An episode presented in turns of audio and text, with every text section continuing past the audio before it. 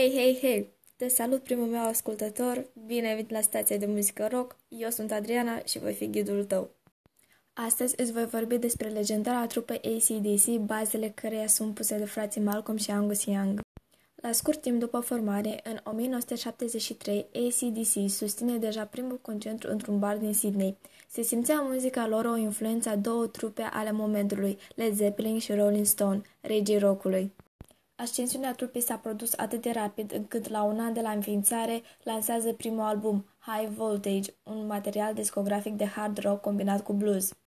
Angus, unul dintre membrii fondatori, a adoptat la sugestia surorii lui o ținută nonconformistă, o carigioasă uniformă școlară, ceea ce le-a făcut să devină o emblemă a formației și un punct de atracție în concertele ACDC.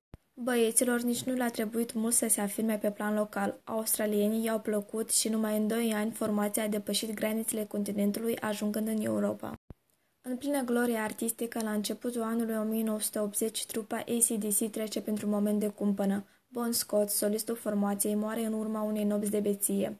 În aceste condiții, frații Young își pun problema dacă merită să continue activitatea. Ultimul album pe care l-a înregistrat Bon Scott cu trupa a fost Highway to Hell în 1979, un disc care a provocat o adevărată isterie în rândul fanilor.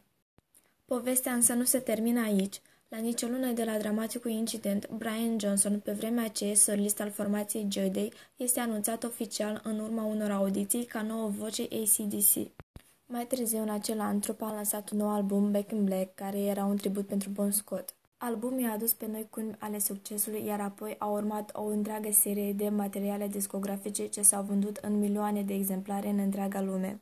Cam atât a fost, ne auzim săptămâna viitoare, nu uita să dai un like și un share. Pa, pa!